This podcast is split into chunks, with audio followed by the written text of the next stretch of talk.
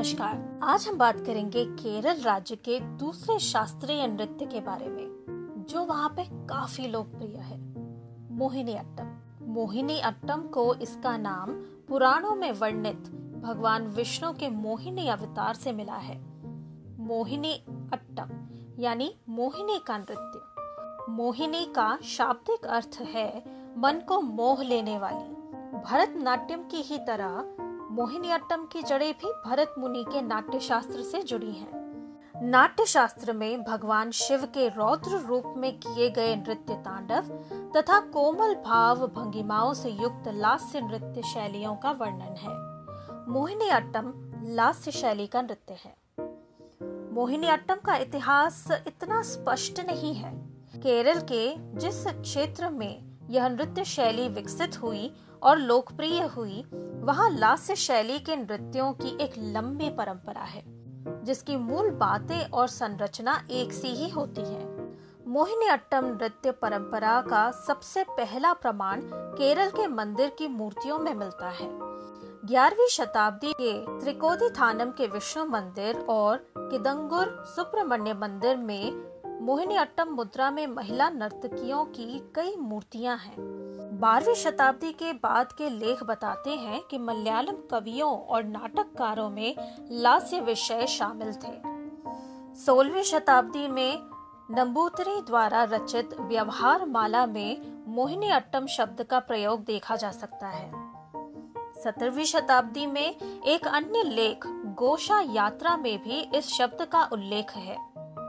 18वीं सदी में केरल में रचित नाट्य शास्त्र पर आधारित बलराम भारतम में मोहिनी नटना सहित कई शास्त्रीय नृत्य शैलियों का उल्लेख है।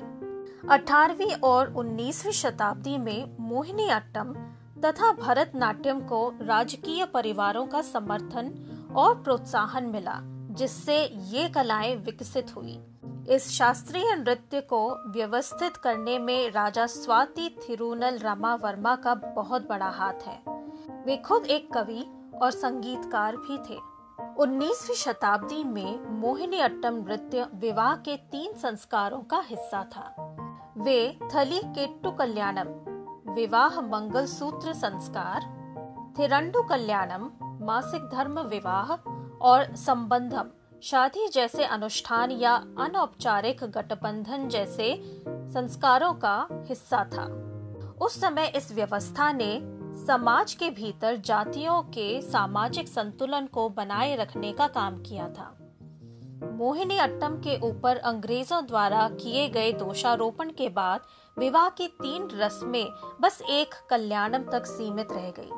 उस समय के समाज सुधारकों ने अंततः विवाह की पूरी रस्म को अंग्रेज़ों से प्रभावित होकर उन्हीं के कानूनों की एक श्रृंखला के अंतर्गत एक अंग्रेज़ी संस्था में बदल दिया। यही नहीं, बल्कि मंदिर के नृत्यों के दौरान चेहरे के मोहक भावों को 20वीं सदी की शुरुआत में प्रकाशित the wrongs of Indian womanhood नाम के लेख में वैश्याओं, विकृत कामुक संस्कृति, मूर्तियों और पुजारियों की गुलामी से युक्त परंपरा के प्रमाण के रूप में चित्रित किया गया था। अठारह में नृत्य विरोधी आंदोलन, या जैसा कि अंग्रेज़ इसे कहा करते थे, नौच विरोधी आंदोलन शुरू किया गया। इस आंदोलन ने भारत के सभी शास्त्रीय नृत्यों को प्रभावित किया और उनके पतन में योगदान दिया, जिसमें ब्रिटिश साम्राज्य में त्रावणकोर और कोचीन की रियासतों में मोहिनी अट्टम को कलंकित करना शामिल था। 19वीं शताब्दी में अंग्रेज़ों के अधीन सभी शास्त्रीय नृत्यों पर रोक लगा दी गई। जस्टिन लेमोस के अनुसार, ऐसे किसी कानून का ऐतिहासिक साक्ष्य नहीं है। इसके विपरीत, लेमोस पुरस्कार दिए जाने, छात्रवृत्ति और मोहिनी अट्टम के नर्तकों को दी जा रही पुरस्कार राशि की बात करते हैं।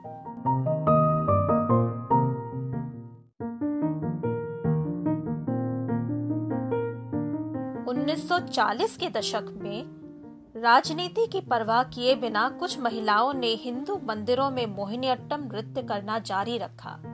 और शायद उन्हीं की उस जिद की वजह से आज भी यह नृत्य कला जीवित है।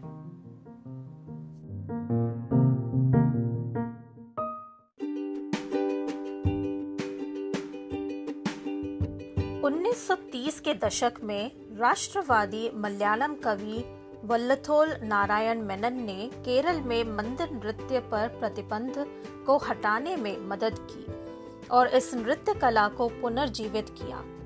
उन्होंने केरल के कला मंडलम नृत्य विद्यालय की स्थापना भी की, जहाँ मोहिनी अट्टम के अध्ययन, प्रशिक्षण और अभ्यास को प्रोत्साहित किया गया।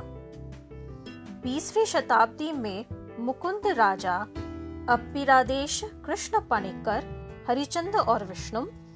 थंका मोनी के लोग, साथ ही गुरु और नर्तक, कला मंडलम, कल्याणी कुट्टी अम्मा, मोहिनी अट्टम से जुड़े कुछ महत्वपूर्ण नाम हैं।